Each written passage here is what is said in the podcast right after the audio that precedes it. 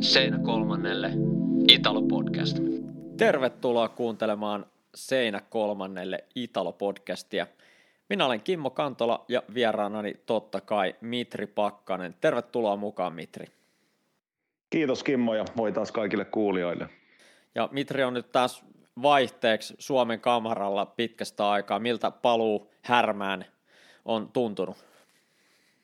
No eipä tässä sen, sen kummempaa. Tota, tätä väliä nyt on vuosien aikana tullut sen verran paljon kuljettua, että ihan, ihan tavalliset fiilikset. Katsotaan, jos tässä nyt melko lähiaikoina olisi mahdollista palata Italiaan, tai se nyt on ainakin tämän hetken alustava suunnitelma, niin tota, näillä näkyminen en kovin kauan viivy Suomessa. Eli piakkoin takas sitten saapasmaahan. Todennäköisesti joo.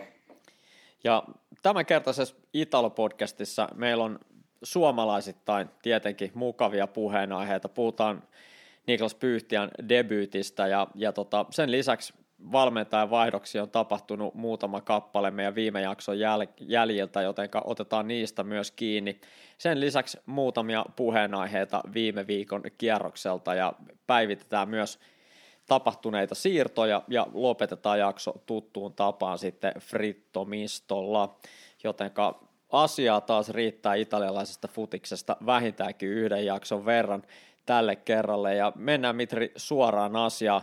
Öö, viime maanantaina koettiin suomalaisittain erittäin iloisia uutisia, nimittäin Niklas Pyyhtiä teki debyyttinsä Bolonian edustusmiehistössä ottelussa Napolia vastaan. Oliko Mitri sulle henkilökohtainen yllätys, kun Pyyhtiä viime elokuussa siirtyi Hongasta tota Boloniaan, että hänen debyyttinsä edustusjoukkueessa tulee näinkin nopeasti?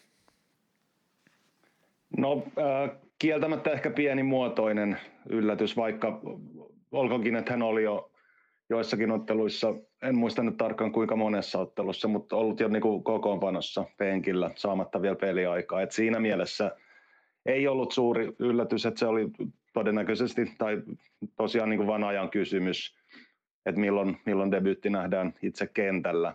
Mutta et se, että jos, jos niin kuin silloin sen siirron toteuduttua olisi saanut tietää, että debyytti nähdään kuitenkin jo tammikuussa, niin ehkä siinä mielessä – lievä yllätys, mutta ei mitään sen, sen kummempaa. Niin, Niklas Pyyttiä on syntynyt vuonna 2003, eli on vasta 18-vuotias keskikenttäpelaaja, jonka uran alkuhetket on, ovat lähteneet tuolta Turusta ja sitten Turun kautta edennyt Honkaa ja viime kaudella siellä Veikkausliigaa, kunnes sitten elokuussa siirtyi Bolonian nimenomaan Primavera-joukkueeseen, eli tuohon U19-joukkueeseen. Ja tota, niin kuin Mitrikin tuossa sanoi, niin pari kertaa tällä kaudella ollut Bolonian edustusmiehistön penkillä, eli tuossa lokakuun lopussa Napoli vastaan edellisen kerran, silloin tuli 3-0 tappio Napoli vastaan ja sitten tuossa tammikuun 11. päivä, eli viimeistä edellisellä kierroksella, niin Kaljarin tota, vastaankoetus tappiossa 2-1, niin Pyyhtiä oli myös silloin penkillä. Ja niin kuin sanottu, niin nyt siis pääsi tosi toimiin Napolia vastaan.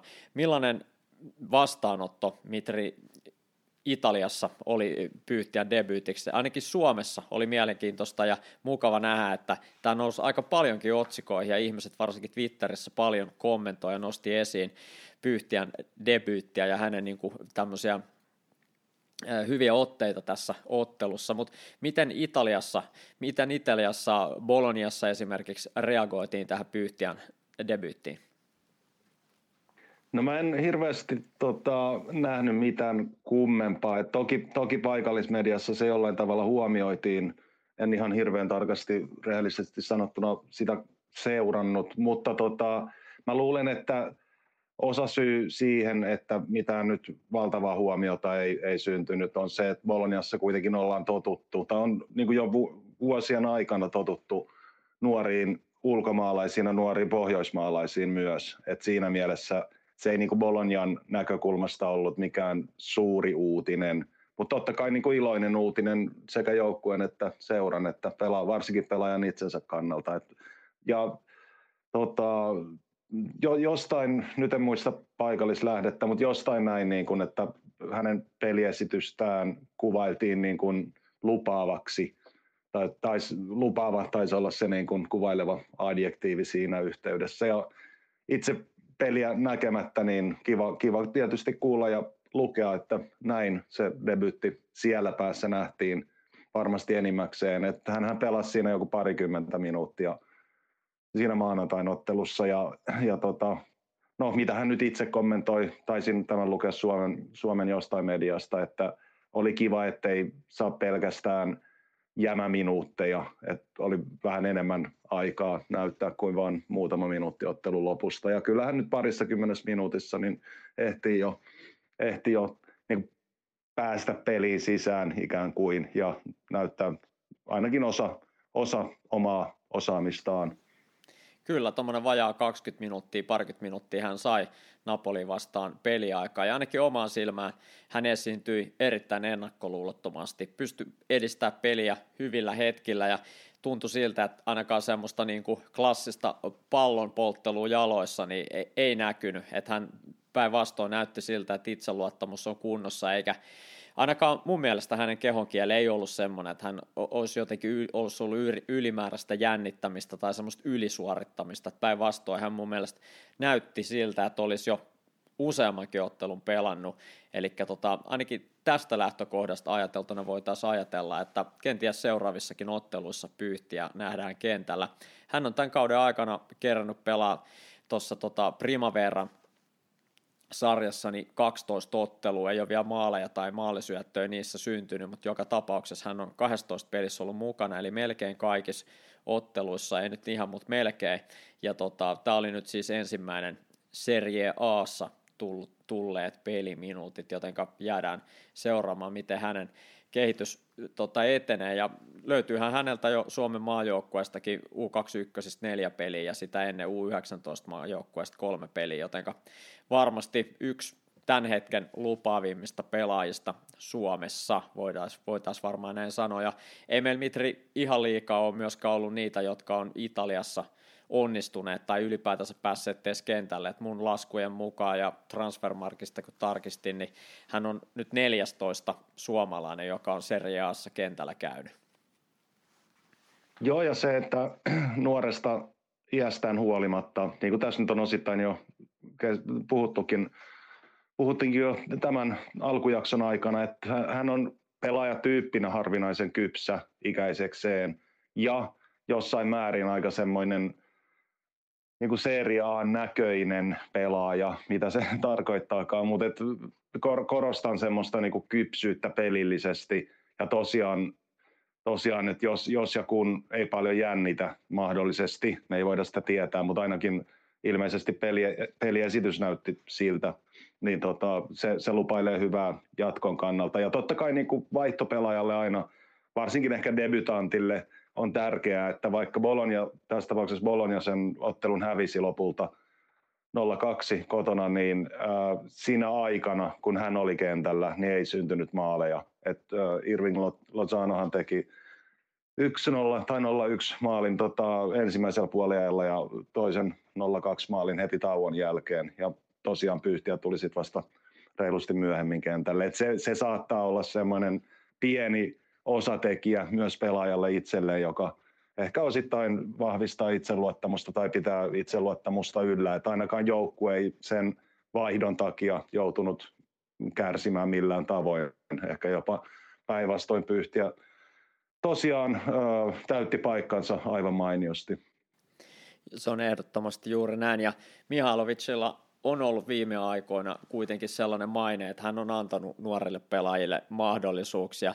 Jos katsoo esimerkiksi Bolonian kokoonpano, niin suureen rooliin vasemmalla laidalla noussut Aaron Hiki on vain vuoden tota pyyhtiä vanhempi, että hän on 2002 syntynyt ja nousi jopa meikäläisen puolen kauden niin kuin, äh, tähdistökokoonpano, että on ollut erittäin hyvä pelaaja, skotlantilaispelaaja ja tota, on tosissaan siis vain vuoden pyyhtiä vanhempi ja jos katsotaan niin pyyhtiän lähimpiä kilpakumppaneita, että usein kun Bologna on tällä kaudella käyttänyt 4-2-3-1, välillä on käyttäneet myös kolmen alakertaa, ja, mutta yleensä he ovat pelanneet joko kahdella tai kolmella niin keskimmäisellä keskikenttäpelaajalla samanaikaisesti, niin jos ajatellaan, että hänen lähimmät kilpakumppanit niin kuin avauspaikasta on varmasti ruotsalainen Mattias Vaanberg, hän on 23-vuotias, ja sitten tota urugualainen Nicolas Dominguez, hän on myös 23-vuotias, ja sitten sieltä löytyy tanskalainen Skuvuls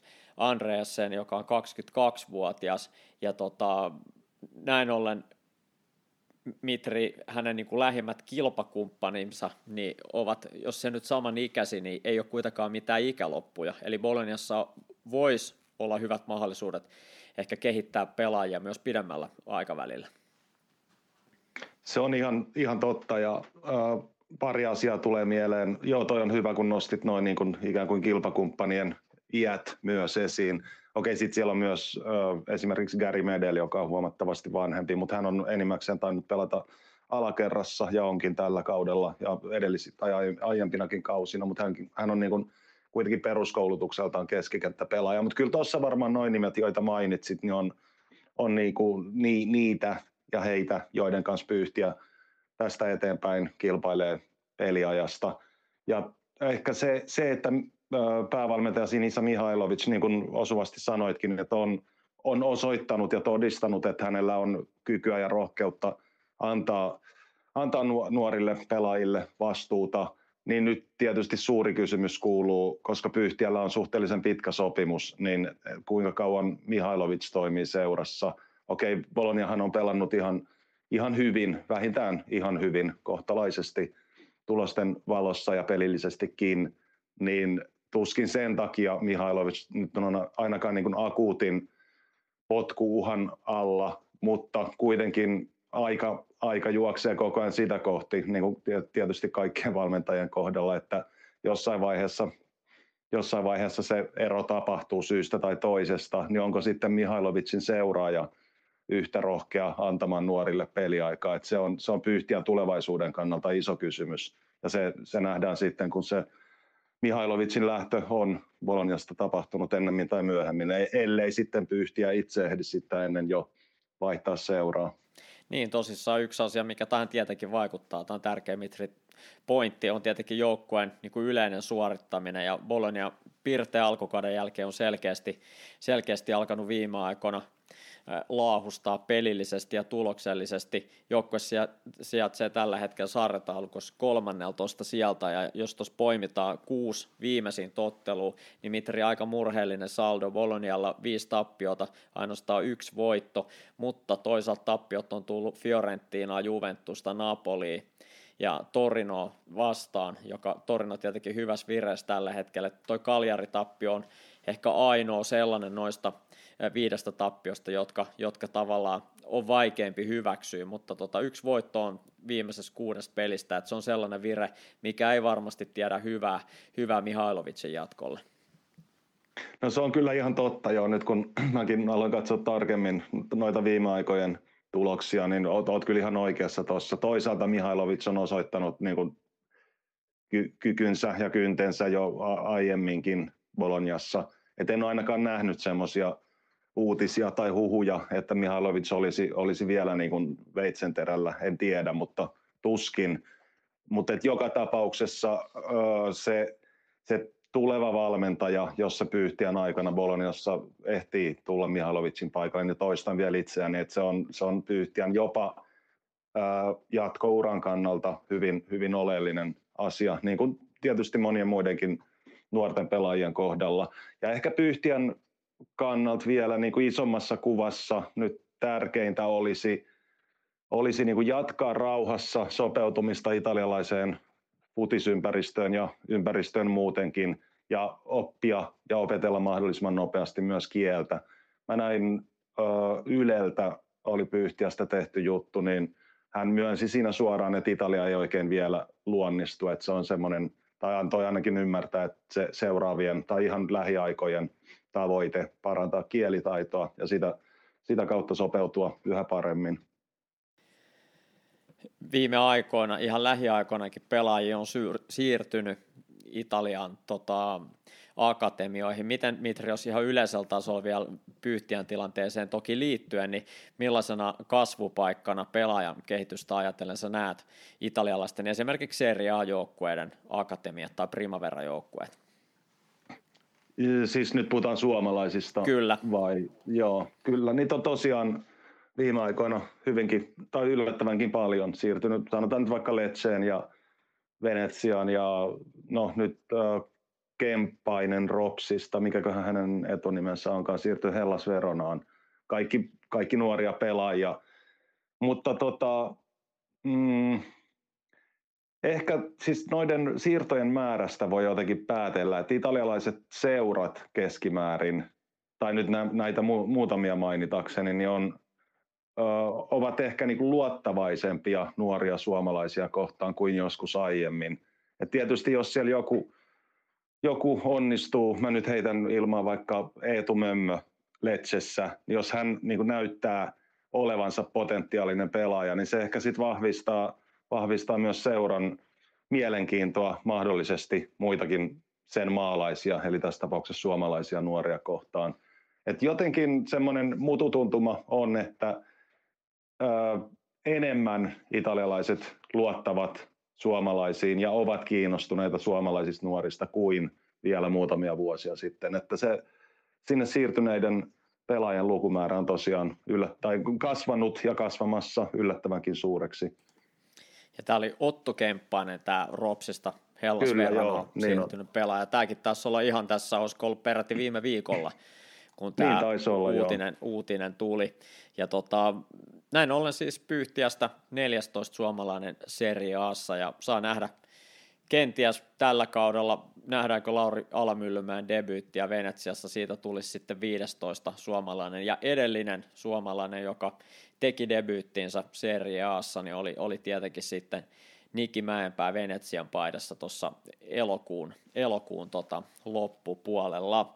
Mutta Bologna pelaa seuraavan ottelunsa vasta kuudes päivä helmikuuta, eli se on koti, kotiottelu Empolia vastaan, ja sitten siitä seuraavat ottelut on Lazio, Spezia Salernitana, että jos Bolonian lähitulevaisuutta miettii, niin noista neljästä ottelusta kolme, kolmesta vähintään pitäisi saada hyvä tulos, eli Lazio on tietenkin kova vastustaja, mutta Empoli ja Spezia vastaan ja Salernitana vastaan, niin Bolonian on kyllä pakko ryhtyä pisteitä raapimaan, mikäli, mikäli tota, haluaa välttää tuohon putoamiskurimukseen joutumisen.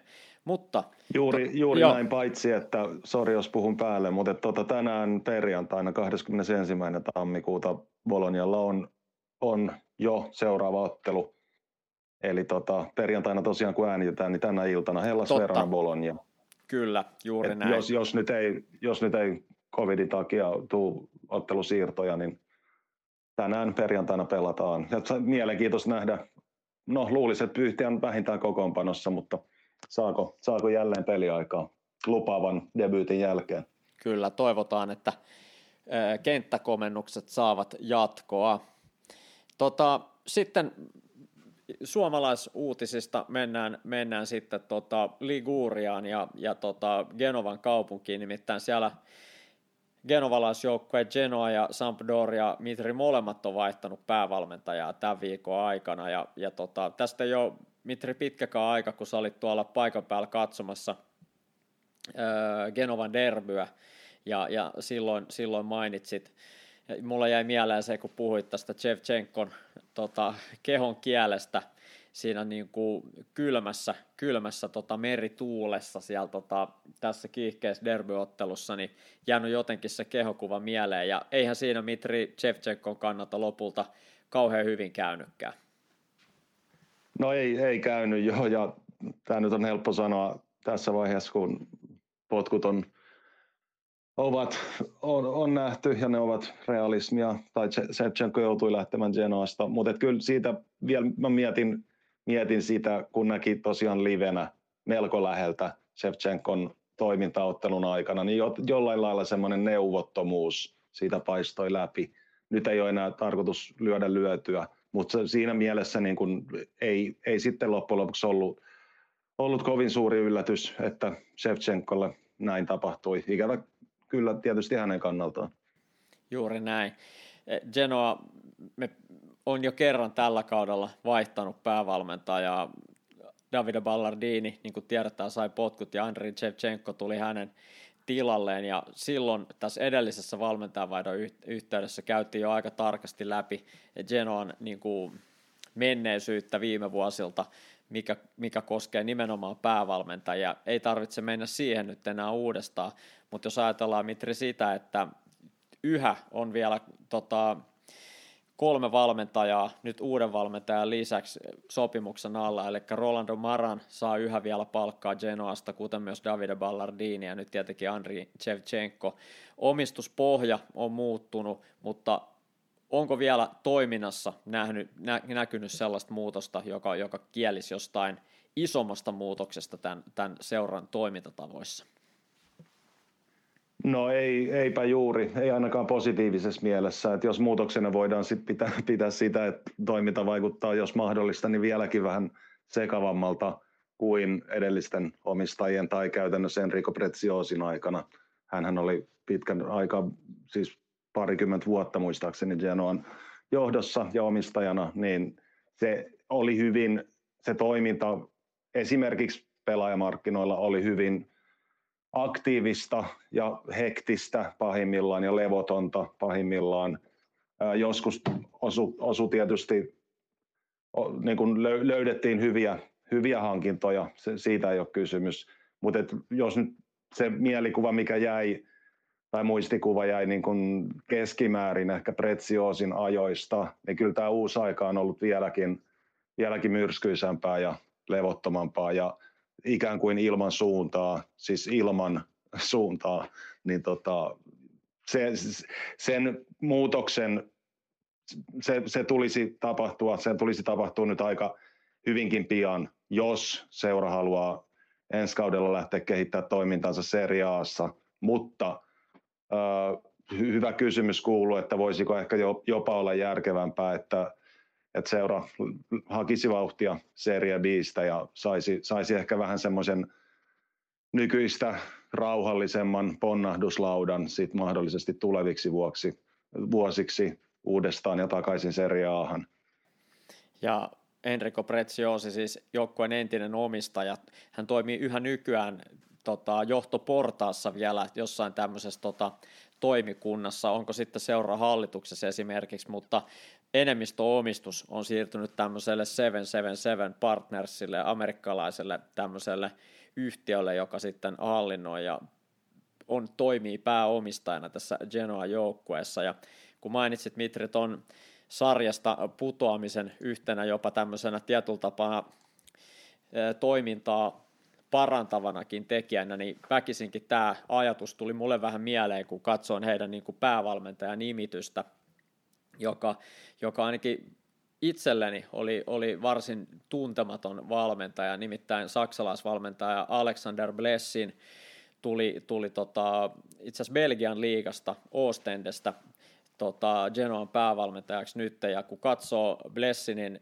taustaa, hänellä on vahva tausta tuolta tota, Leipzigin Red Bull Leipzigin tota junioriorganisaatiosta on toiminut siellä tota erilaisissa tehtävissä sekä junioriorganisaatiossa että sitten tota edustuksen tota organisaatiossa ja muun muassa tässä tota Leipzigin kakkosjoukkueessa assistenttina ja päävalmentajana, mutta edustusjoukkueessa hänellä ei ole päävalmentajakokemusta siellä organisaatiossa, niin väkisinkin kun katsoo Mitri Blessinin uraa ja hänen niin kuin tehtäviä, niin tulee vähän semmoinen kuva, että nyt on selkeästi kyllä haettu jotain uutta, mutta olisiko tämän tyylinen valmentaja enemmän semmoinen niin kuin pitkän linjan kehittäjä kuin niinkään se, joka pelastaa joukkueen niin kuin putoamiselta.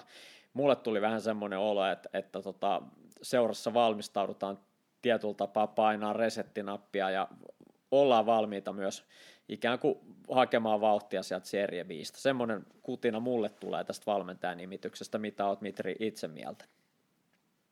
No joo, miksei tietyllä tavalla, että, mm, että ikään kuin tosiaan ollaan mahdollisesti varauduttu siihen putoamiseen ja ää, nyt Lessinillä olisi alkukausi aikaa tutustua seuraan ja muuhun ympäristöön. Ja totta kai, alku, tai sanoinko alkukausi, siis loppukausi.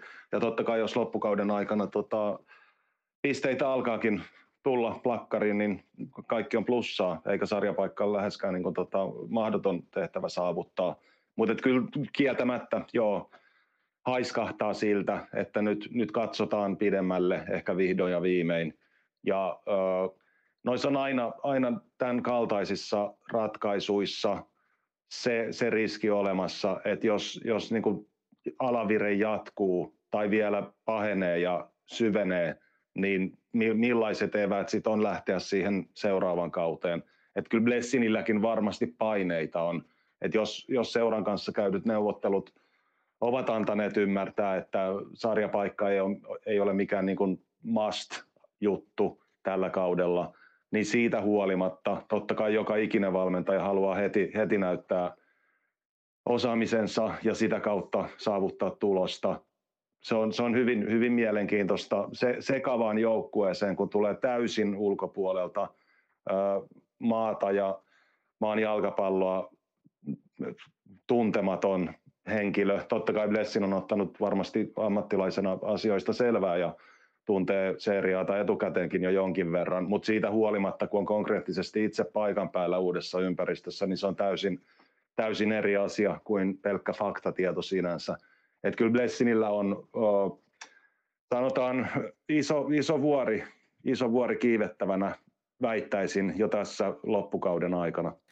Kyllä, ja tietenkin tämä ajoitus myöskin siinä mielessä, että toki hän kerkee vielä vaikuttaa hieman siirtomarkkinoihin. Täytyy muistaa, että Genoa on toistaiseksi ollut aika aktiivinen, on hankkineet muun muassa hyökkäjä Kelvin Jeboahin ja puolustuslinjoille tämän norjalaisen Leo Östigardin, tota, mutta tässä on parisen viikkoa tai oikeastaan reilu viikko jäljellä enää siirtoikkuna, että siinkin mielessä mielenkiintoinen aika ikään kuin vaihtaa valmentajaa, koska on, on jo pelaajia, jotka varmaan, en tiedä mikä Shevchenkon rooli on siirtomarkkinoilla ollut, onko hän tavallaan ollut vaan siinä ehkä vähän niin kuin statistinakin jopa, että urheilutoimenjohtaja enemmän päättänyt, ketä joukkueeseen otetaan. Toki varmasti Shevchenkolta on kysytty asiaa, mutta tota, mielenkiintoista just se, että näiden uusienkin pelaajien kannalta, että mikä heidän rooli tulee olemaan, koska Blessin ei ole ollut silloin seurassa, kun näitä pelaajia ollaan oltu hankkimassa. Nimenomaan, joo, ja muuttuuko nyt sitten uuden päävalmentajan myötä myös ikään kuin strategiset valinnat siirtomarkkinoilla, joita, tai siirtoikkuna ei ole enää kauan auki, Ää, tota, ja sitten toinen kysymys, mikä oikeastaan heti tuon uuden päävalmentajan nimityksen jälkeen ainakin oma mieleeni nousi, että kukakohan Genoassa on ollut tai ketkä sellaisia, ö, sellaisia työntekijöitä, jotka ovat tai omistajia, jotka ovat iskeneet silmänsä nimenomaan Alexander Blessiniin, että onko se Seven, Seven, Seven Partner, Partnersilta jo, joku tai jotkut, tai sitten siitä ikään kuin vanhemmasta seuraorganisaatiosta. Se olisi hyvin mielenkiintoista tietää, kuka tai ketkä ovat niin kuin alun perin ja sitten myös lopun perin Blessinin uuden sopimuksen taustalla. Juurikin näin. Ja tota, hän on tehnyt nyt sopimuksen kauden 2024 loppuun asti, ja niin kuin sanottiin, niin tällä hetkellä siis Genoa maksaa val- päävalmenta- neljälle eri päävalmentajalle samanaikaisesti palkka, eli Maranille, Ballardinille, Chevchenkolle ja nyt sitten Blessinille, eli taloudellisesti ajateltuna ainakin, niin ei tämä valmentajien niin palkkaaminen seuralle halvaksi ole kyllä tullut.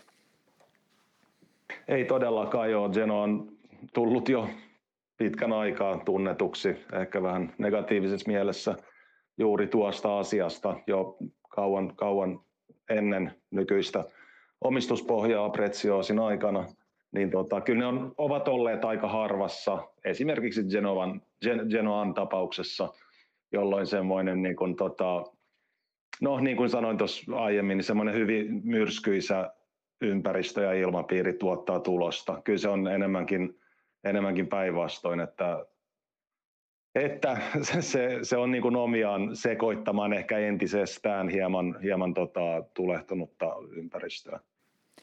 Ja tuossa Genoan edellisessä ottelussa Fiorentinaa vastaan, joka tietenkin Genoan kannalta murheellisesti 6-0 päättyi Vincenzo Italianon ryhmän hyväksi, niin tota, Shevchenko ei siinä ollut enää penkin, penkin päässä, vaan, vaan tota, interim väliaikaisvalmentaja Konko oli siinä, nyt en muista hänen etunimeään, mutta entinen, entinen huippupelaaja kuitenkin, joka siinä toimi Genoan päävalmentajana, niin oli Taitaa pitkästi... olla Abdullah ja Konko, jos sen Totta, väärin muista. kyllä, Joo, Abdullah kyllä. ja Konko, Joo. kyllä, oot oikeassa.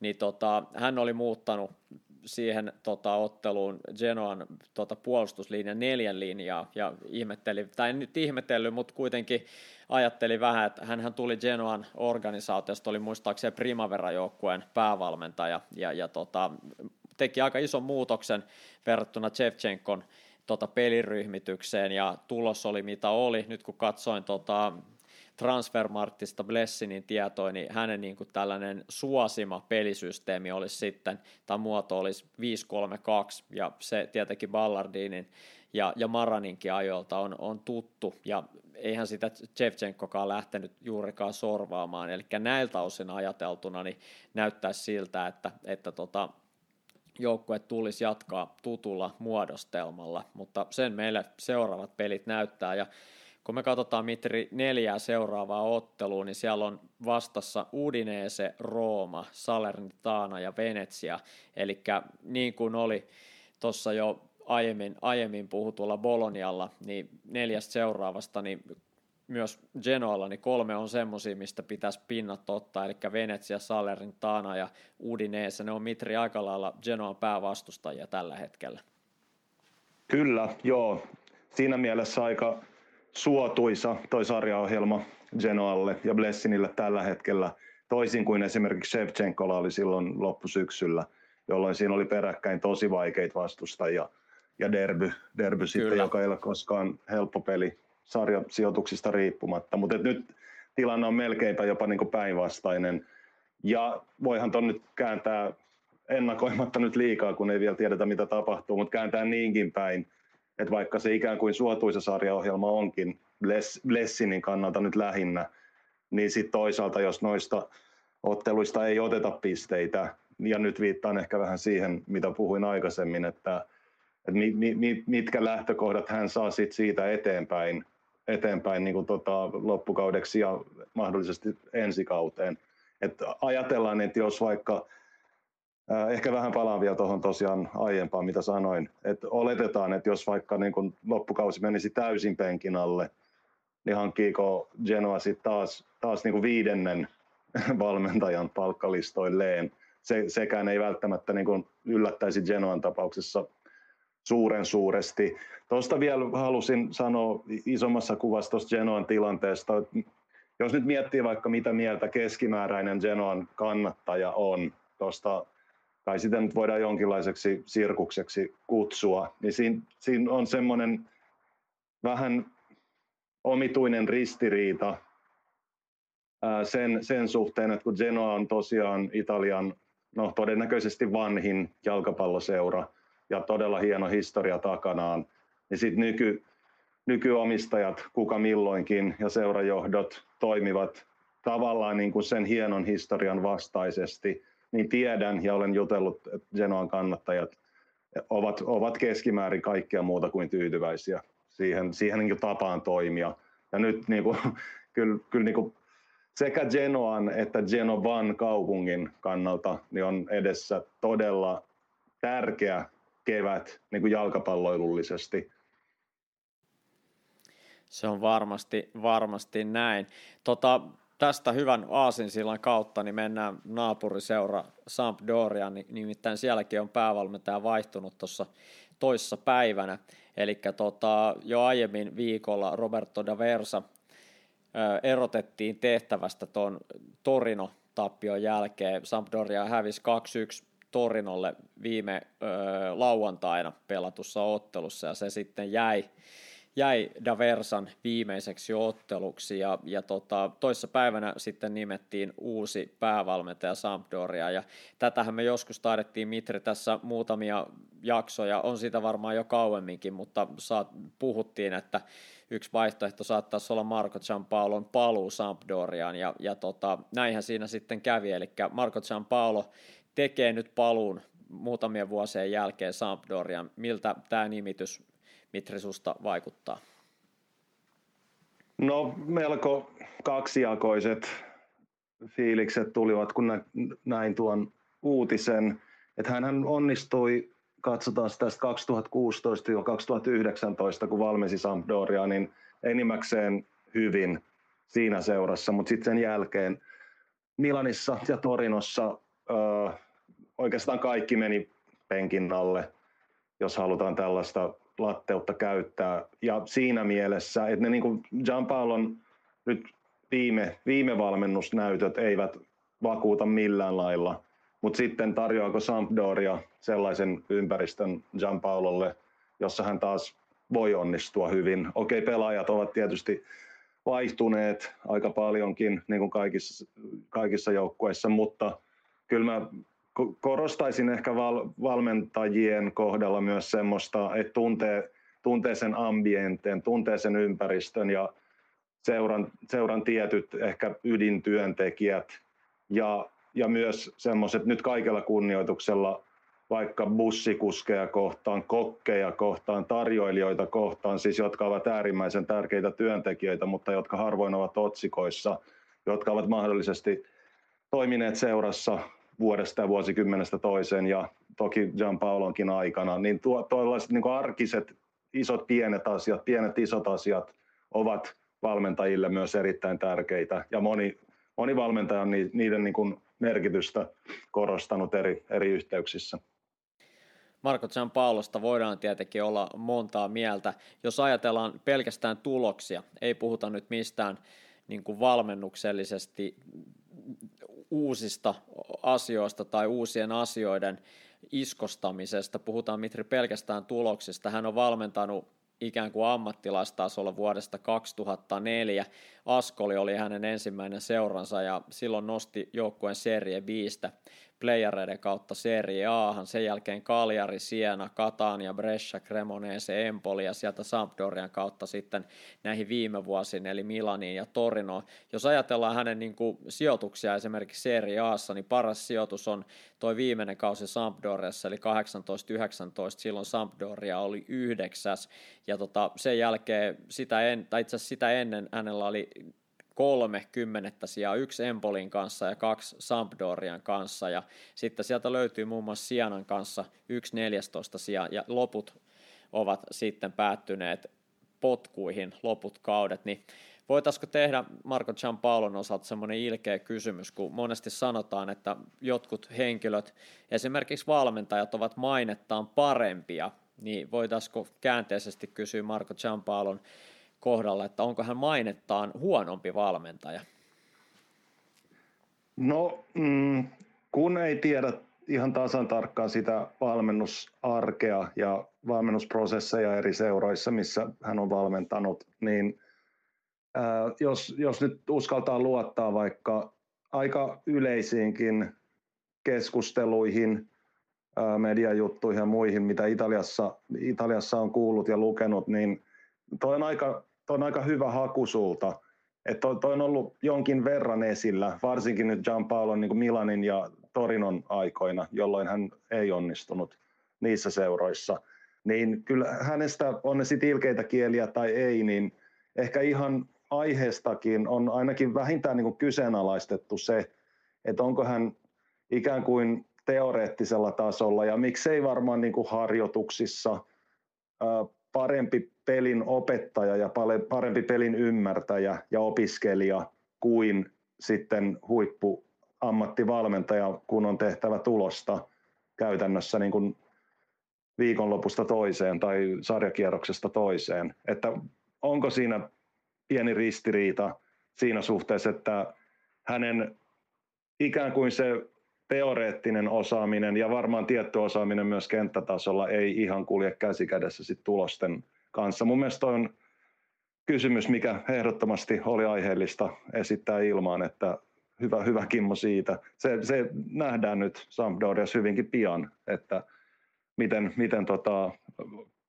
kuinka aiheellinen kysymys sit tuo on. Että, joo, pitkä puheenvuoro, mutta haluan sen vielä sanoa, että totta kai se nyt on itsestään selvä, että joka, jokaisella valmentajalla sattuu uralle heikompiakin jaksoja, parempia jaksoja, heikompia jaksoja, jotain siltä väliltä, niin ehkä ehkä jos miettii optimisti, optimistisesti ja positiivisesti Sampdoria Paulon kannalta, niin olisiko nyt se ikään kuin tietynlainen hänen uransa laskukausi ja lamakausi takana ja mahdollisesti näinä väliaikoina Torinon jälkeen, niin jos nyt ei välttämättä ole ollut tarvetta jatkuvasti opiskella peliä lisää ja päivittää sitä sun tätä, niin ainakin ehkä niin kuin itse reflektoida omaa toimintaansa ja olisiko niin kuin sitä kautta nyt entistä valmiimpi. Mene ja tiedä, se nähdään. Niin, kyllä mä itse luokittelisin sen Gianpaolon ehkä enemmän tämmöiseen niin kuin – niin sanotusti kulttivalmentajien ryhmään. Jos ajatellaan niin kuin vaikka moderneja italialaisia valmentajia, niin hän on siellä niin kuin Roberto de Cerbin kanssa samassa ryhmässä, samassa lokerossa, jotka tavallaan ovat ehkä osoittaneet ainakin ajoittain sen oman valmennuksensa ikään kuin tehokkuuden siinä joukkueen pelaamisessa – ja se ei ole sitten aina kuitenkaan niin kuin tavallaan siirtynyt sinne tuloksiin, mutta kun puhutaan aina, että mikä on hyvä valmentaja, sä otit hyvin Mitri kiinni myös siitä, että, että mitä se toiminta on siellä kentällä, että tavallaan, tavallaan tätä voisi johtaa tätä kysymystä myös aina siltä kannalta, että mikä on hyvä valmentaja, että onko hyvä valmentaja ainoastaan se, tai sellainen, joka, saa, joka voittaa otteluita. Se on varmasti kiistatonta. Sanotaan näin, että huono valmentaja e, tota, ei voi voittaa kaikkia pelejä. Et jos voittaa koko ajan otteluita, niin ei, mun mielestä ei voi olla huono valmentaja, teki sitten se harjoituksissa ihan mitä tahansa. Mutta tavallaan mun mielestä voi olla hyvä valmentaja, vaikka tota, joukkue ei saavuta hyviä tuloksia. Sitten on ehkä enemmän kysymys siitä, että onko tämän valmentajan jos on päävalmentaja, että onko hän silloin oikeassa roolissa, että pitäisikö jonkun muun sitten tehdä tavallaan niitä isoja linjauksia ja tehdä jotain muita päätöksiä. Et mun mielestä pelkästään valmentajan hyvyyttä ei voida tota, määrittää pelkästään tuloksissa. Et myöskin se kenttätoiminnan, harjoitustoiminnan siirtovaikutus peliin pitäisi olla mun mielestä yksi, yksi tota, arvioitava, arvioitava asia, mutta jos me ajatellaan, mistä Marco Giampaolo nousi tavallaan tietoisuuteen, niin yksi, hän on ollut semmoinen tietynlainen suunnannäyttäjä ja ehkä vähän yksinäinen susikin tavallaan italialaisessa valmennuskentässä, että jos ajatellaan hänen Sampdoriansa, niin sehän oli hyvin, hyvin tavallaan aikaansa edellä Italiassa, et, et, niin kuin sanoin, De Zerbin kanssa mun mielestä ainoita semmoisia, niin kuin, toki Sarri voidaan ottaa myös tähän samaan kategoriaan mukaan, mutta semmoisia niin tavallaan erottuvia, massasta erottuvia valmentajia toisella tavalla tai toisella, mutta Sampdoria silloin hyvin tyypillisesti hän iskosti joukkueeseen sen 4 4 3 1 2 tai 442 Timantin niin kuin pelijärjestelmä, hyvin selkeän vertikaalisen pelaamisen, missä ei ollut juurikaan niin leveyden käyttöä muuta kuin siinä ensimmäisessä vaiheessa, että puolustuslinja oli hyvin niin kuin leveällä ja alhaalla, kunnes päästään keski, keskiviivan yli ja sitten lähdetään tavallaan hyvinkin suoraviivaisesti etenee vertikaalisesti ja pallon menetysten jälkeen todella niin kuin aggressiiviset prässit. Ja siitähän Marco Giampaolo tuli tutuksi, että mun mielestä hänellä on semmoinen tietynlaisen kulttivalmentajan leima, joka lähti mun mielestä väärään suuntaan siinä, että hän liian nopeasti mun mielestä hyppäsi Milanin kaltaiseen organisaatioon, joka ei ole niin kuin mun mielestä, jos vaikka De Cervi menisi Milaniin, niin mä voin nähdä, että se ei tavallaan heti ainakaan tuota, tuota tulosta, ja, ja tota, se, se, ei, se ei riitä ton kokoisessa seurassa, mutta ehkä Mitri Sampdoria voi sitten olla Gianpaololle se oikea ympäristö. Mä hieman tota, on kriittinen kuitenkin sen suhteen, että mun mielestä Torino olisi ollut Marco Giampaololle niin periaatteessa sopiva ympäristö, mutta sekään ei oikein lähtenyt. 18 ottelussa siellä puolet tappiota ja se on liikaa, niin ehkä toi Torinon tavallaan kokemus, niin mulle ainakin jättää semmoisen pienen jälkimaun, että nyt on Mitri Marko Giampaolo aika niin kuin totisessa paikassa sen suhteen, että mihin hänen valmentajauransa tästä lähtee.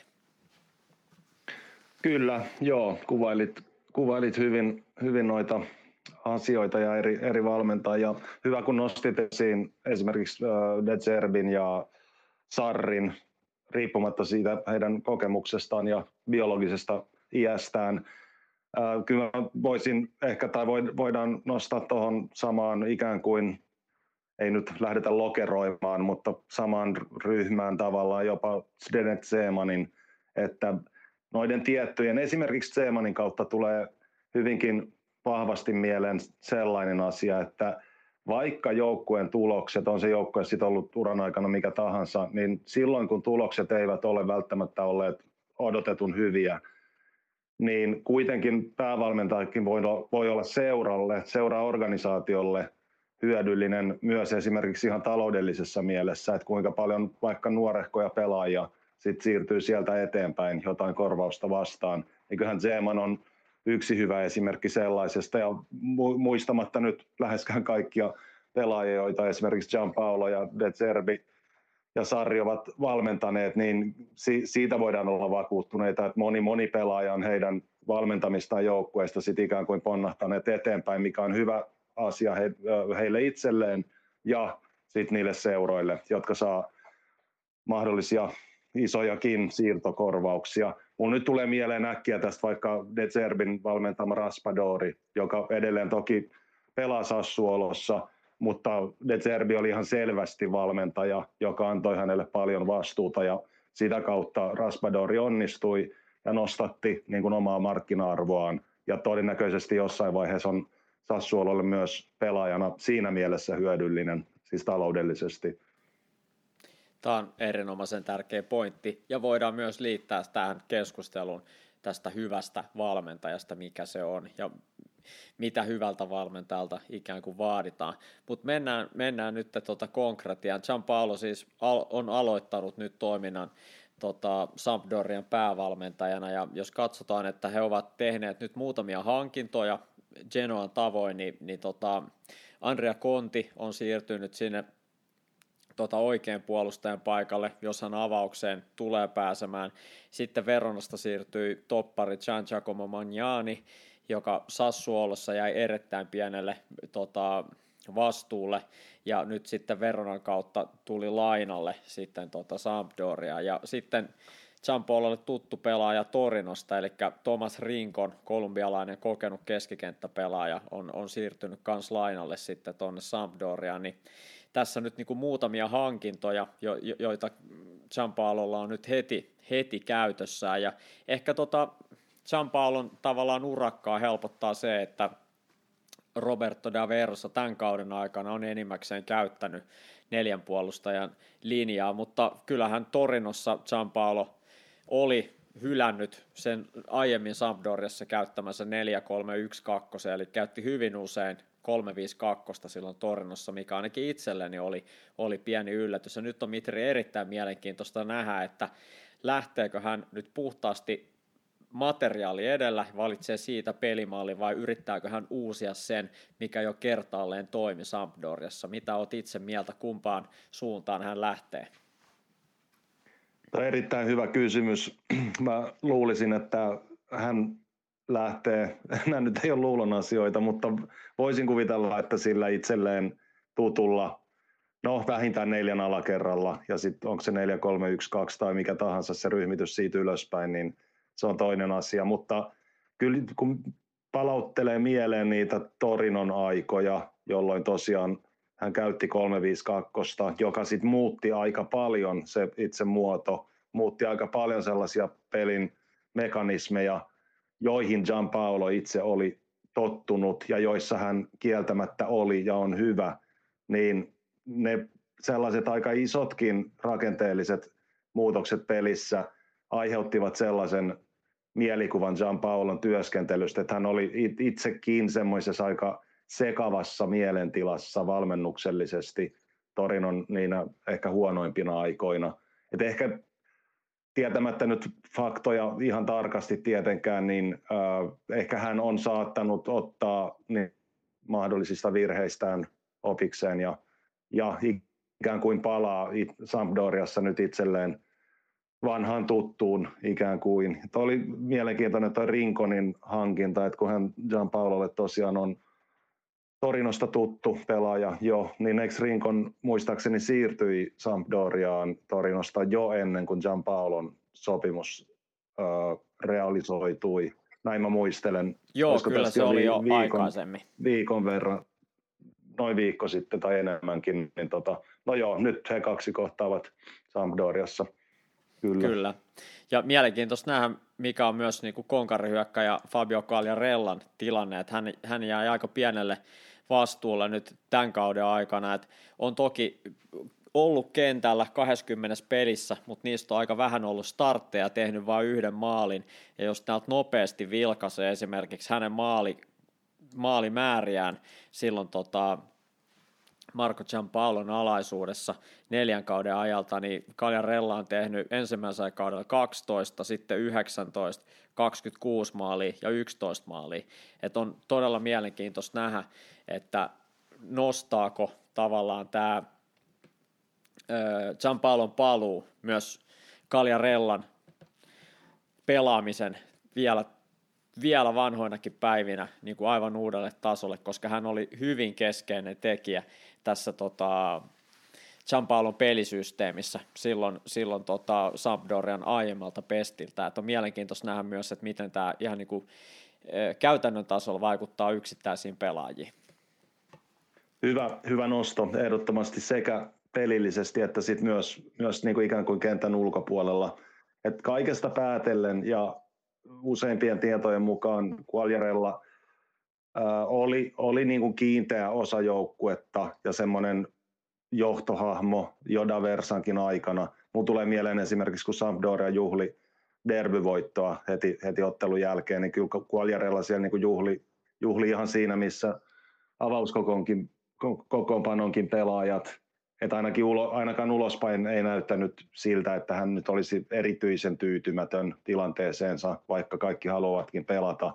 Mutta se, että kun Gianpaolo ja Quagliarella ovat toisilleen, toisilleen tuttuja niin kuin pelillisesti ja ke- kenttätasolla ikään kuin, niin ö, myös, myös se puoli asiasta, että kuinka paljon Gianpaolo ö, vastuullistaa niin kuin kokenutta johto, johtavaa pelaajaa tästä eteenpäin. Voisin kuvitella, että kun heillä on taustalla tosiaan niin kuin toimivaa yhteistyötä jo pidemmältäkin ajalta, niin heidän kahdenvälinen yhteys ja yhteistyö joukkueen sisällä toki, niin saattaa, saattaa nousta eri, erittäinkin tärkeään asemaan. Ja Marco Giampaolon debyytti Sampdorian peräsimessä, nyt uuden tulemisen debyytti nähdään ensi sunnuntaina 23. päivä Ligurian derbyssä, nimittäin vierasottelussa Spezia vastaan. Se tulee olemaan iso, iso peli Sampdorialle, nimittäin Tiago, Tiago Mottan tota, johtama Spezia on tällä hetkellä kahden ottelun voittoputkessa ja on ottanut ison, ison niin kuin ryhtiliikkeen kohti sarjassa säilymistä – ja, ja tota, sen jälkeen joukkue kohtaa Sassu Oolon ja sitten kolme seuraavaa ottelua siitä eteenpäin AC Milan, joka varmasti on todellinen revanssipaikka Paololle ja sen jälkeen Empoli ja Atalanta. Et jos katsotaan viisi seuraavaa ottelua, niin kyllä sieltä Mitri toi Spezia, Sassuolo, Empoli on kolme semmoista ottelua, joista olisi hyvä ottaa vähintään se kuusi pistettä. Kyllä joo, kuudesta seitsemän pinnaa olisi, olisi ihan, ihan niin kuin kohtalainen saldo niistä. Mutta sitten toki, toki jos, ja monesti kun uusi valmentaja, tai tässä tapauksessa uusi vanha valmentaja, mutta kuitenkin tälle joukkueelle uusi valmentaja, eli Gianpaolo, pystyy aika pikaisesti tuomaan jotain uutta, Var, varmasti jotain uutta, mutta semmoista toimivaa uutta, niin en mä välttämättä pitäisi mahdottomana ollenkaan, että jos ö, tota, noi Sampdoria onnistuisi kaatamaan noita niin kuin, ikään kuin itseään selvästi isompiakin joukkueita. Nyt niin kuin no, noista peleistä, mitä luettelit tuossa, että kaikki, kaikki on niin kuin, no joo, aina kaikki on ikään kuin mahdollista, mutta varsinkin valmentajan vaihdoksen jälkeen. Kyllä mä näen tuossa nyt niin kuin Sampdorian, Sampdorian tapauksessa ja Paulon tapauksessa enemmän mahdollisuuksia kuin uhkia, toisin kuin ehkä naapuri Genoan tapauksessa, josta puhuttiin äsken. Näin. Nyt ollaan käyty genovalaisjoukkueiden uudet valmentajat läpi ja mennään sitten seuraaviin aiheisiin. Ja lyhyesti Mitri tässä kohtaa, niin käydään, käydään muutama nosto tuosta viime viikonlopun kierrokselta. Uusi kierros on jo alkamaisillaan ja moni kuuntelija, kun tätä kuuntelee, niin varmaan uutta kierrosta jo mennäänkin, niin, niin tota, pidetään tämä osuus sen takia aika lyhyenä, mutta pakko tuolta nostaa muutama puheenaihe esiin, nimittäin erotuomaritoiminta, siitä puhuttiin, ollaan kuitenkin Mitri aika vähän tässä podcastissa.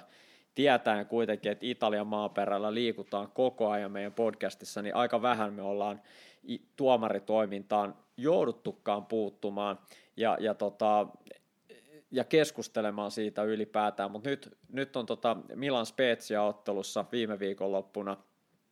Niitä oikeastaan viime maanantaina, niin siellä koettiin ainakin Milanin kannattajien toimesta kummia ja tietenkin semmoisia tota, salaliittoteorioita lisää se, että oli nyt toinen kerta tällä kaudella, kun Milan koki tämmöisen tietynlaisen vääryyden.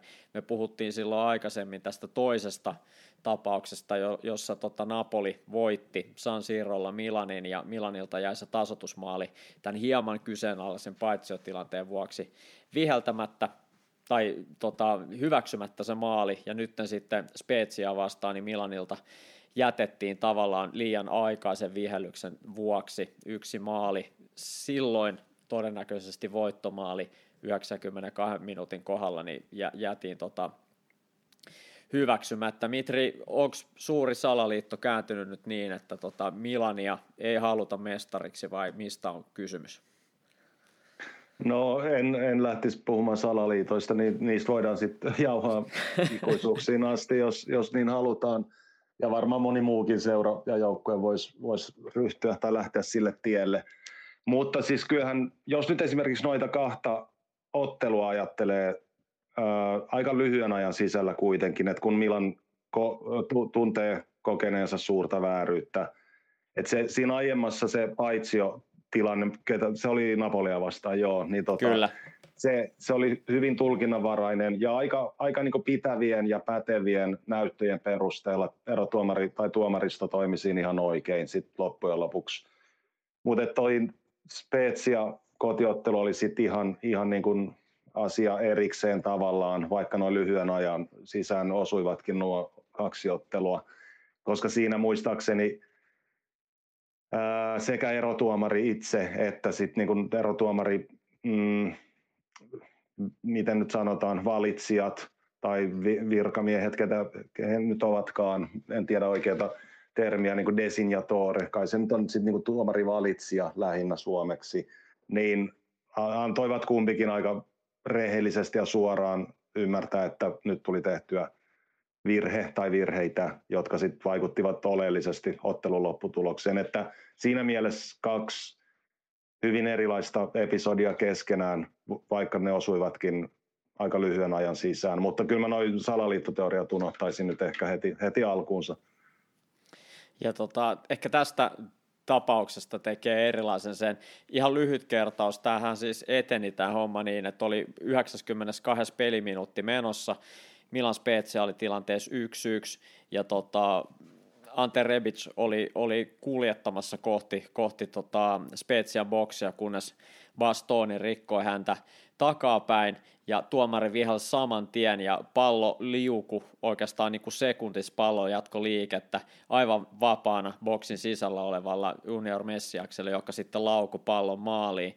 Ja jos tuomari olisi tavallaan sen rikkeen antanut tavallaan peli jatkuu siitä, niin sehän olisi ollut päivänselvä maali. Ja tästä ehkä semmoisen tietynlaisen inhimillisen näkökulman. Jos ajatellaan sitä varja, niin vartuomio silloin siinä paitsiossa, niin helposti siitä tuli vähän tämmöinen myöskin semmoinen tietynlainen ihminen vastaa kone-ajattelu, mutta tässä oli myös hienoa nähdä semmoinen, toki ymmärrän Milanin taustojen kannattajien kaikkien niin kuin reaktiot siitä, että semmoinen tietty epäoikeudenmukaisuuden tunne, mutta semmoinen tietynlainen humaanius tässä tilanteessa oli kuitenkin semmoinen läpitse läpi niin kuin vuoltavaa, että, että, että tota, päätuomari Marko Serra heti nosti kätensä pystyyn niin kuin virheen merkiksi, ja siinä oli Ante Rebic ensimmäisenä, ja he, hän, hän tavallaan vähän niin kuin halas, Serraa ja tuntui jopa siltä, että hän tunsi niin kuin myötätuntoa Serraa kohtaan. Ja, ja pelin jälkeen muun muassa Ibrahimovic oli, oli niin kuin jutellut Serran kanssa ja, ja tota, oli tuonut esiin sen, että, että tavallaan että virheet sattuu kaikille. Ja, ja tavallaan tämä oli mun mielestä semmoinen aika hienokin sitten tässä kaikessa, kaikessa rujoudessa nimen, nimenomaan Milanin kannalta, kun he lopulta vielä hävisivät tämän ottelun, mutta tässä oli Mitri mun mielestä semmoista hienoa humaaniutta ihmisten välillä, ihmiset ja kanssa, kanssa, niin kuin, kanssa toimia tässä, niin jotenkin ymmärsi, että okei, nyt tapahtui virhe, mutta hei, meille kaikille silloin ja tällöin tapahtuu niin kuin virheitä. Että tässä oli mun mielestä semmoinen hyvä lisäosa verrattuna siihen sitten siihen niin kuin Napoli-ottelun niin kuin paitsio-tilanteeseen. Niin tässä oli mun mielestä jotain semmoista, mistä ehkä ihmiskuntakin, jopa jos vähän pidemmälle vielä, niin voisi oppia jotain. Joo, miksei. Ja tulee mieleen, että äh, tässä tuon Spezia-ottelun jälkeen niin niin kuin Milanin edustajat, ainakin osa heistä, suhtautuivat tilanteeseen paljon rauhallisemmin kuin valtaosa kannattajista tai esimerkiksi Milania seuraavasta mediasta valtaosa, niin tuntuu, että pelaajat itse ja ehkä valmentajatkaan tai muut seuratyöntekijät eivät tehneet siitä ihan yhtä suurta numeroa sitten kuitenkaan. Kyllä, ja tämän asian nosti esiin. Mä ihan lyhyesti vielä kerron. Tällainen henkilö kuin Manuel Pasquale, joka silloin tällöin aina on kommentoimassa nimenomaan noita englanniksi selostettuja pelejä, joita Suomessa, Suomessakin näkyy, niin, niin tota, hän oli omassa Twitter postauksessaan puhunut tästä, tästä kyseisestä tapahtumasta ja tuonut esiin sen, että tavallaan tämmöisten niin urheiluromantikkojenkin kannalta tämmöiset tilanteet on hienoja, kun pelaajat ja, ja tavallaan tuomarit osoittavat semmoista niin keskinäistä sympatiaa. Ja myöskin tuossa tuomarin käyttäytymisessä hän halusi Marko Serran niin käyttäytymistä tuoda esiin, että hän sanoi, että usein monet tuomarit saattaa olla vähän semmoisia tavallaan ylimielisiä ja tavallaan ehkä pie, vähän myös itse riittosia ja jollekin on niin kuin vaikea ymmärtää ja ehkä niin kuin tavallaan hyväksyä ne virheet ja osoittaa semmoista kuolevaisuutta myöntämällä ne omat virheet, että ikään kuin siltä tuomarilta menisi uskottavuus, jos hän tekee virheitä. Mutta hän sanoi, että just tämmöiset Marko Serran kaltaiset niin kuin reaktiot auttaa pelaajia ja tuomareita pääsee lähemmäs toisiaan ja ymmärtää sen, että hei, molemmat meistä tekee, tekee niin kuin virheitä ja ehkä tässä oli enemmänkin semmoinen, niin kuin, josta me kaikki niin kuin urheiluun seuraavat voitaisiin oppia jotain. Tämä oli ainakin Manuel Pascalilta mun mielestä hieno kommentointi tähän tapaukseen liittyen. Kyllä, ehdottomasti joo ja to- toivon mukaan auttaa myös joitakin välillä vähän turhan kiihkeitä kannattajia, siis kiihkeä voi olla ja saakin olla ja hyvä niin, mutta jos se menee, jos se aiheuttaa ylilyöntejä, niin toivottavasti sen kaltaisille kannattajille tämän kaltaiset tapa, tapaukset ovat sitten ehkä jossain mielessä sopivalla tavalla niin kuin rauhoittavia tekijöitä ja tämä voi olla vähän sekavasti sanottu, mutta allekirjoitan Pasqualin sanat, sanotaan näin tiivistetysti.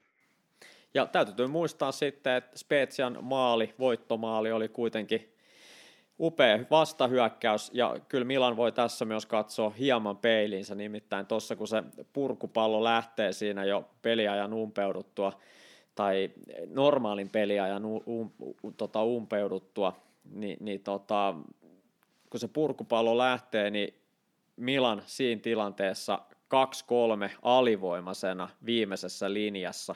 Et okei, tasurikin olisi varmaan tuntunut tämän kaiken jälkeen Milanille tappiolta, mutta kyllä Spezian voittomaali, niin kyllä Milan siinä saa katsoa itsensä, että miten tota, jo vastustaja voi päästä pelin käytännössä viimeisellä potkulla vielä 3-2 ylivoimatilanteeseen tuolla niin kuin viimeisessä linjassa, niin kyllä siinä on Milanilla myös peilin katsomista ja omassa toiminnassa parannettavaa, että ei pelkästään voida laittaa tuomarin piikkiin tätä tappiota.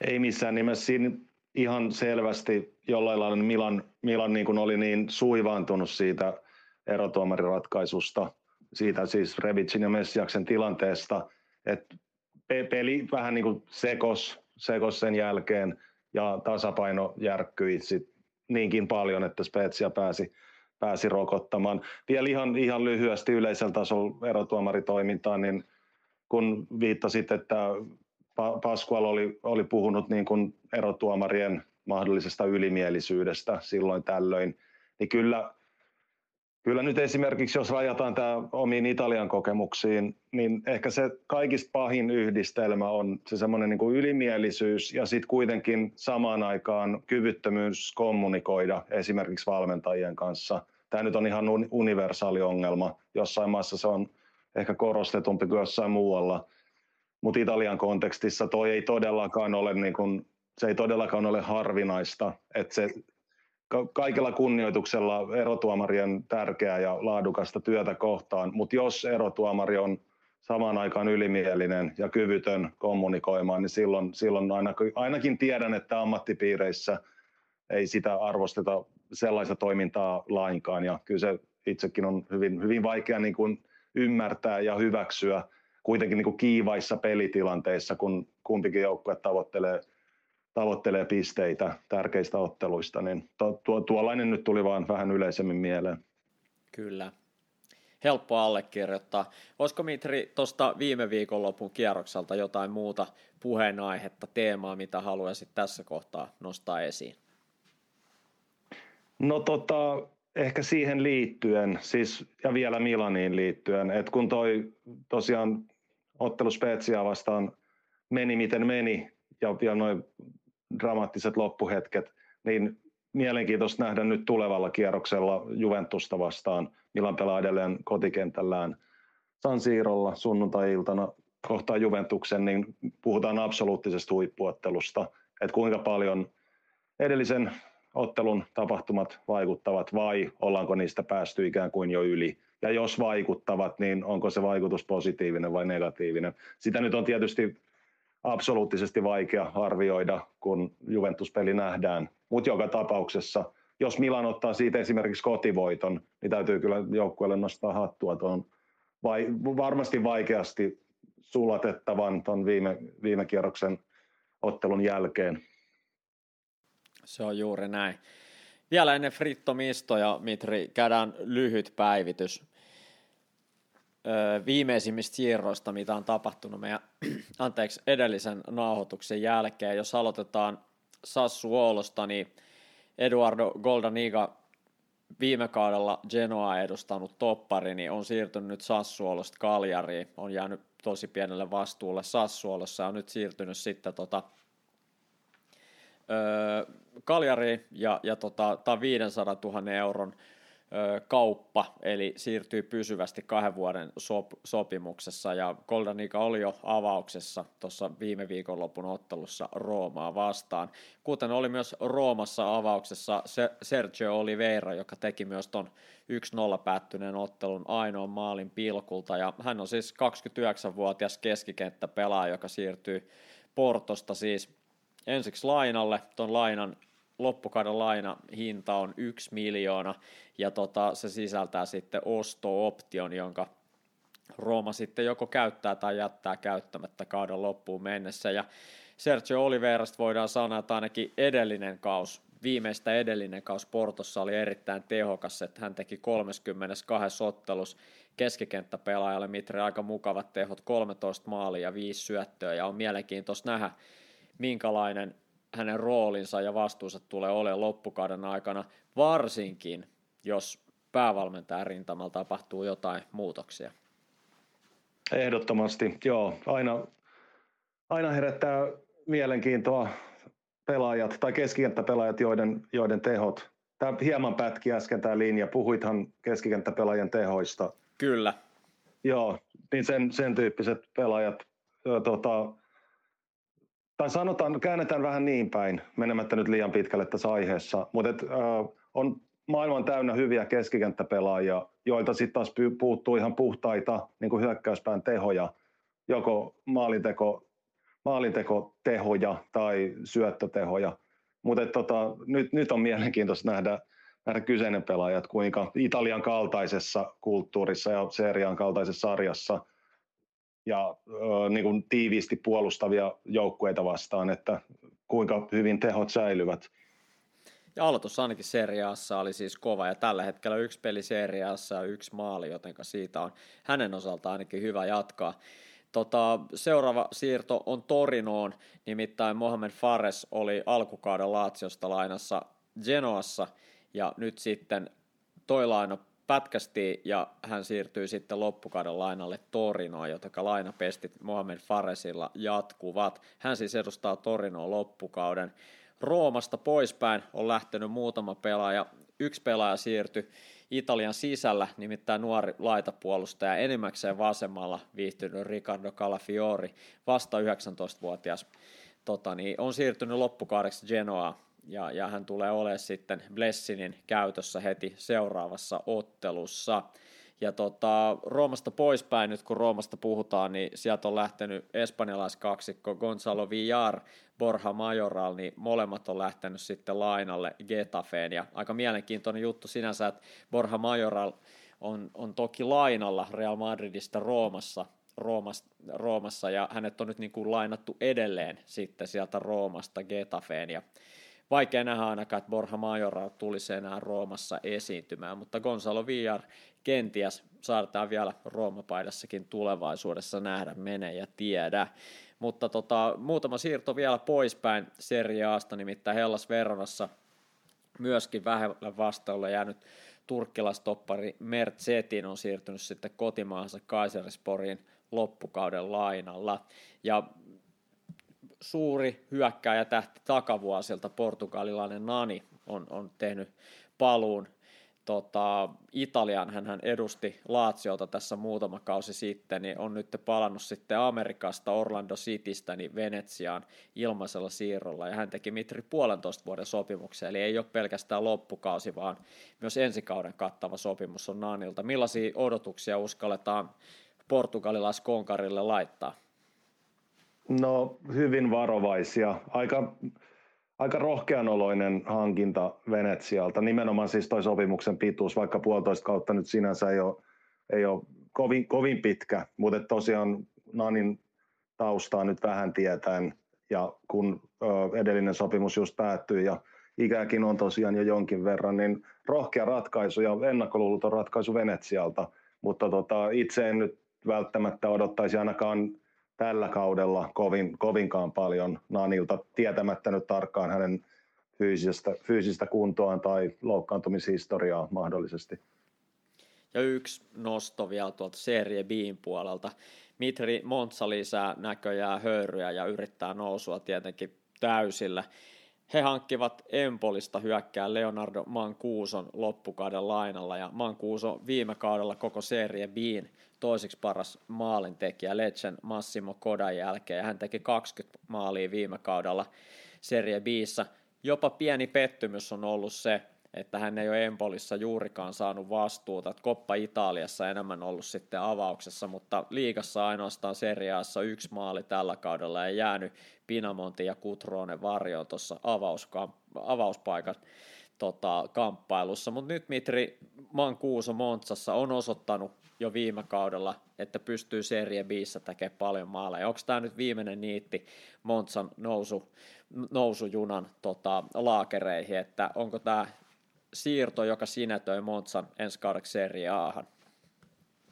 No ei, ei missään nimessä. Tuntuu, että mikään ei ole Montsalle viimeinen niitti, että vaikka Mankuuso onkin eri, erinomainen pelaaja, tota, etenkin Serie B:n tasolla, niin kuin sanoit, niin hyvä, hyvä hankinta, mutta tosiaan en, en puhuisi läheskään viimeisestä niitistä.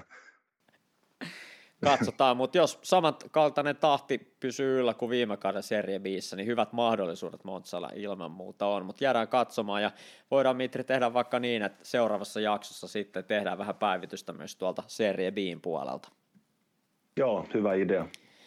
Tota, Sitten me aletaan ole Mitri öö, frittomistoja vaille valmiit. Mulla on oikeastaan kaksi. Toinen on erittäin lyhyt nosto ja toinen vähän ehkä pidempi, mutta tota, minkälainen on sun frittomisto tällä viikolla?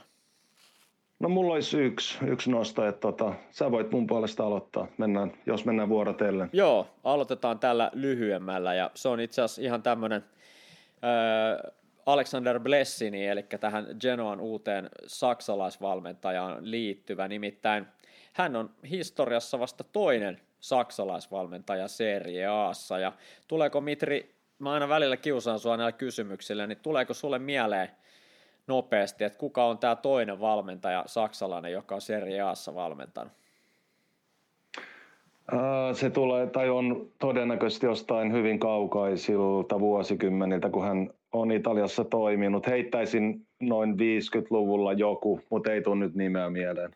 Ei tarvi ihan niin kauan mennä, mutta tota, löytyy Roomasta Rudi Wöller neljän pelin ah, ajalta. tietysti, kyllä. Eli tämä oli erittäin kyllä. lyhyt pesti, mutta 2004-2005 Cesare Brandelli oli silloin valittu päävalmentajaksi, mutta ei pystynyt sitten aloittaa sitä kautta vaimonsa sairastumisen takia. Rudi Wöller tuli päävalmentajaksi, mutta sitä kesti vain neljä peliä.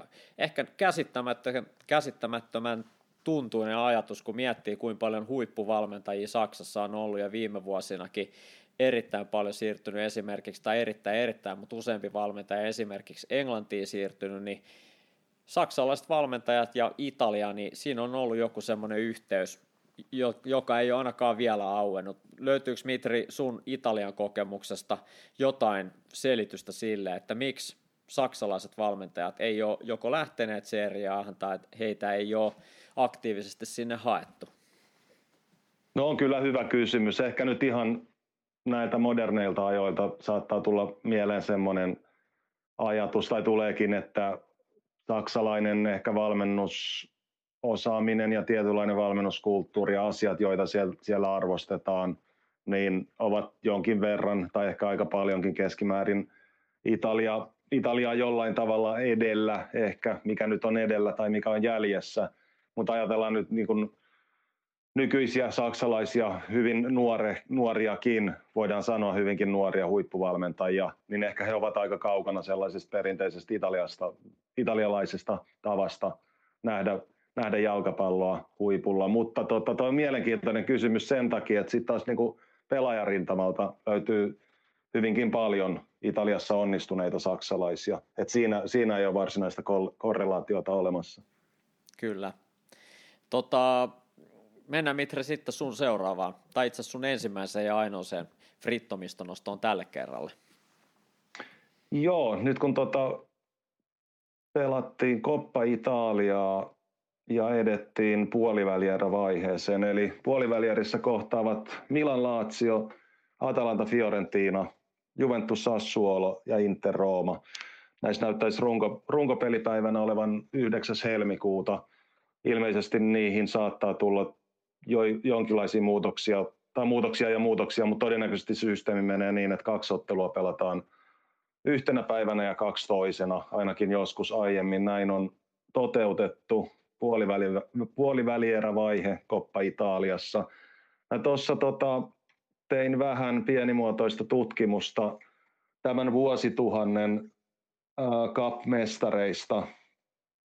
Tota, Eli mä otin kaudesta, vuodesta 2000 eteenpäin, eli käytännössä kaudesta 9900 eteenpäin, niin sieltä löytyy yhteensä, eli hieman yli 20 vuoden ajalta, niin kahdeksan eri kapmestaria, jotka ovat Lazio, Fiorentina, Parma, Milan, Inter, Rooma, Napoli ja Juventus. Okei, noilla on sitten keskenään eri määrä eri määrä cup-mestaruuksia. Esimerkiksi Juventus voitti tuossa kausina 14-18 neljä cup-mestaruutta putkeen. Se oli sitä aikaa, kun Juve, Juvella oli se mestaruusputkikin, tai niin kuin Scudetto-putki päällä. Mutta kahdeksan tosiaan tältä vuosituhannelta cup-mestareita.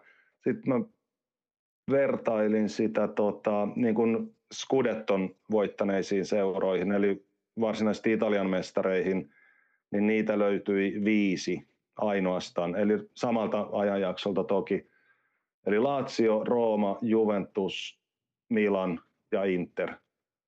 Eli siinä, siinä kaikki tota, saman ajanjakson Italian mestarit. Ja mietin vähän, okei, okay, kuinka paljon vähemmän nyt, tai onko viiden ja kahdeksan välillä nyt niin suurta eroa parinkymmenen vuoden aikana. Mun mielestä se on kuitenkin merkittävä ero ja mietin, mistä se saattaa johtua.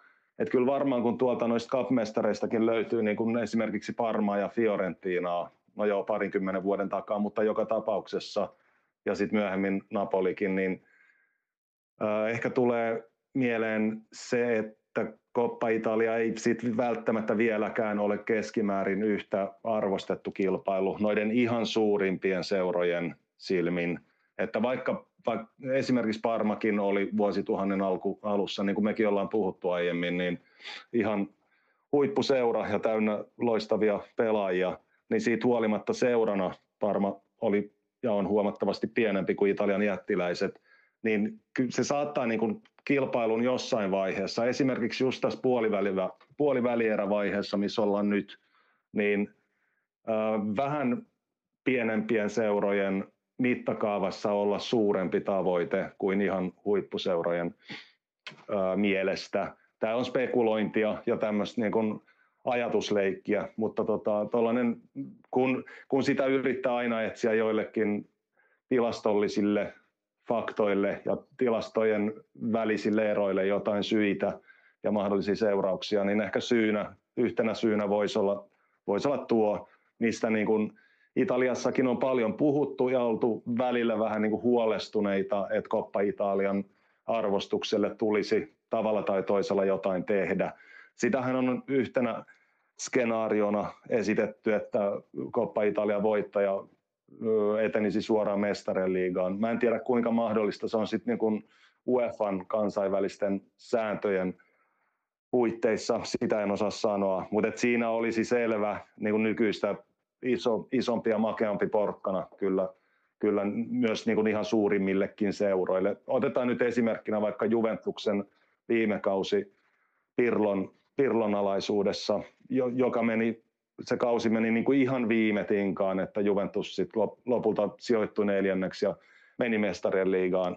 Niin siinä ehkä semmoinen yksi jonkinlainen esimerkki tästä ajatuksesta, että ehkä Juventuskaan ei olisi ollut niin veitsen terällä sen mestarien liigapaikkansa suhteen, jos Coppa Italian voittaja menisi, menisi tota mestarien liigaan. Mutta tämmöisiä ajatuksia toi Coppa Italian tämänhetkinen tilanne synnytti. Eli vielä kertauksena tältä vuosituhannelta niin kahdeksan kapmestaria löytyi Italiasta ja sitten ainoastaan viisi Scudetton voittanutta seuraa. Ja helmikuussa tosiaan pelataan noin tämän kauden Coppa Italian puolivälierät ja siitä kilpailu jatkuu sitten kevään aikana eteenpäin. Erinomainen nosto. Ja monestihan sitä sanotaan, että nämä cup-kilpailut ovat se lyhin tie Eurooppaan, ja kyllähän se mun mielestä taitaa niin olla vieläkin. Korjaa toki Mitri, jos olen väärässä, mutta mun mielestä Koppa Italian voittaja saa automaattisesti paikan ainakin tuon Eurooppa-liigan karsintoihin. Että jos ajatellaan näitä pienempiä pienempiä seuroja, niin kuin sanoit, niin heille erittäin iso, iso panos on siinä, että jos pääsee mukaan Eurooppa-liigan karsintaan, ja kyllähän esimerkiksi Empoli oli, oli lähellä pudottaa Interin viikolla, että Inter vasta sitten Stefano Sensen niin kuin lisäajan tai jatkoottelun maalilla sitten niin kuin ratkaistun voiton. Et kyllähän jos ajatellaan vaikka Empolin kokoisia seuroja, niin jos panoksena on pääsy Euroopan kentille ja sitä kautta isommat tulot, niin onhan, onhan ne niin kuin isoja asioita, mutta sitten taas toisaalta va- vaakakupis painaa se, että joukkue, jos on materiaali vähän rajallisempi ja pelejä tulee paljon, niin kyllä, kyllä varmaan joukkueet, esimerkiksi Lecce Roomaa vastaan, niin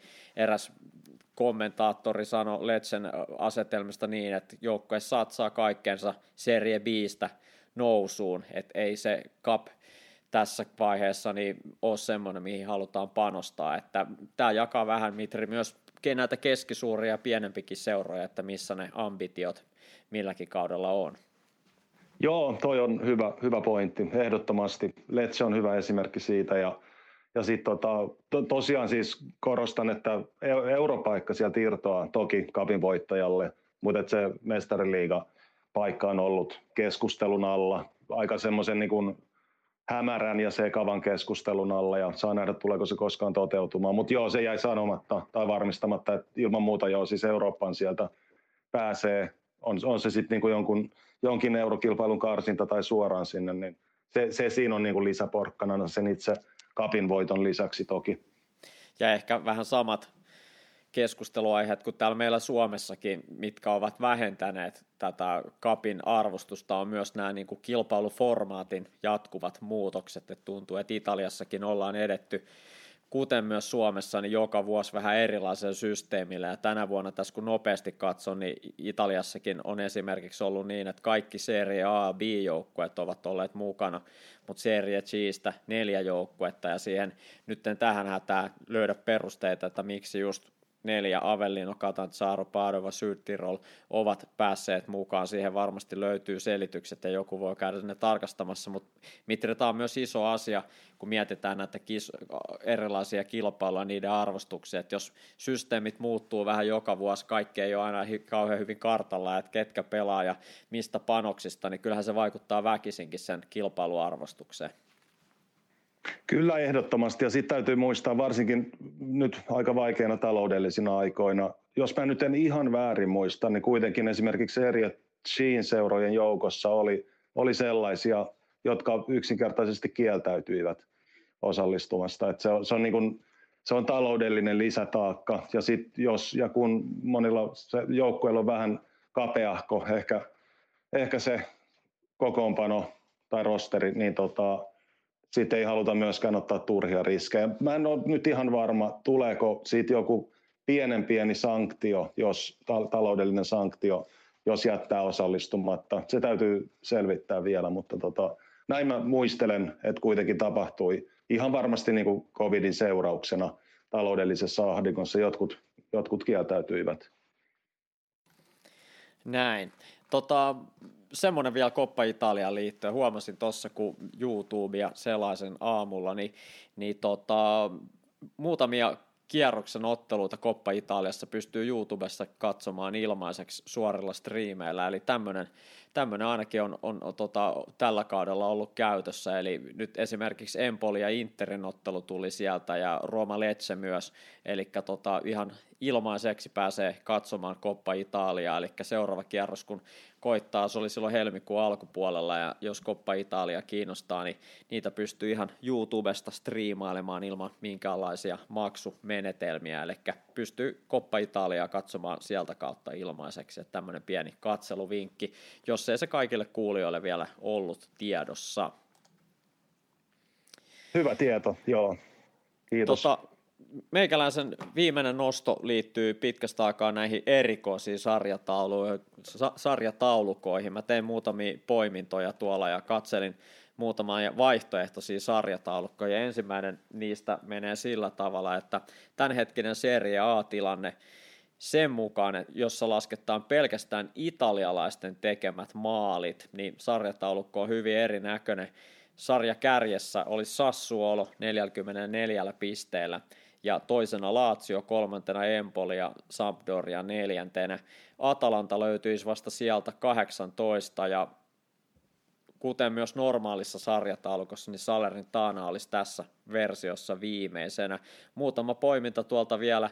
Inter tällä hetkellä olisi yhdeksäntenä, kuin italialaisten maalin vain lasketaan, ja esimerkiksi AC Milan olisi tällä hetkellä vasta neljäntenä toista. Eli Sassuolo niin kuin EM-mestaruuden jälkeenkin hyvin muistetaan, niin vahvasti italialaispelaajat siellä edustettuna, nimenomaan myös maalintekijöiden joukossa. Eli selkeästi eniten 30 maalia on italialaiset tehneet Sassuolelle, ja tota, italialaiset ovat osuneet sitten vastaavasti Sassuoloa vastaan vain 12 kertaa ja näin ollen he ovat voittaneet 22 ottelusta 13 ja ovat Lazion kanssa tasapisteessä sarjakärjessä.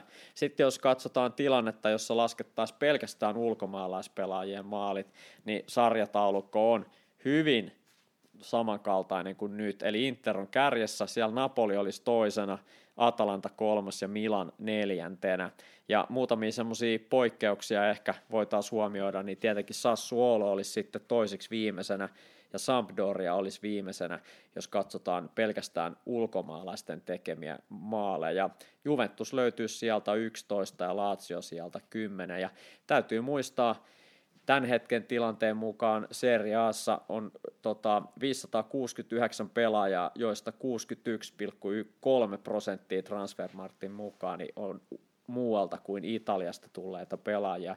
Ja tähän me ollaan, Mitri, tähän samaan asiaan muutamissa aiemmissakin podcasteissa tota, keskusteltu ja, ja tota, nostettu esiin, että tämä on nykypäivän trendi, pelaajat vaihtaa maita ja, ja tota, yhä enemmän kaikissa sarjoissa on muualta tulevia pelaajia ja kertoo tästä meidän maailman tilanteesta ja globalisaatiosta. Ja jalkapallo ei ole mikään erillinen saareke muusta maailmasta, vaan on, on mukana koko maailman menossa. Ja nykypäivänä tilanne on se, että paljon ihmiset liikkuvat, pelaajat liikkuvat ja sen hetkinen tilanne on myös seriassa se, että yli puolet pelaajista tulee jostain muualta kuin Italiasta. Joo, tämä on, hyvä, että tämä meni näin päin, koska mä olin nostaa Frittomistoon äh, aiheeseen liittyen sellaisen niin kuin pienimuotoisen tutkimuksen taas, että ku, kuinka paljon esimerkiksi viime viimeisen kymmenen vuoden tai kauden aikana on ollut esimerkiksi seriaan top 10 maalintekijätilastossa italialaisia.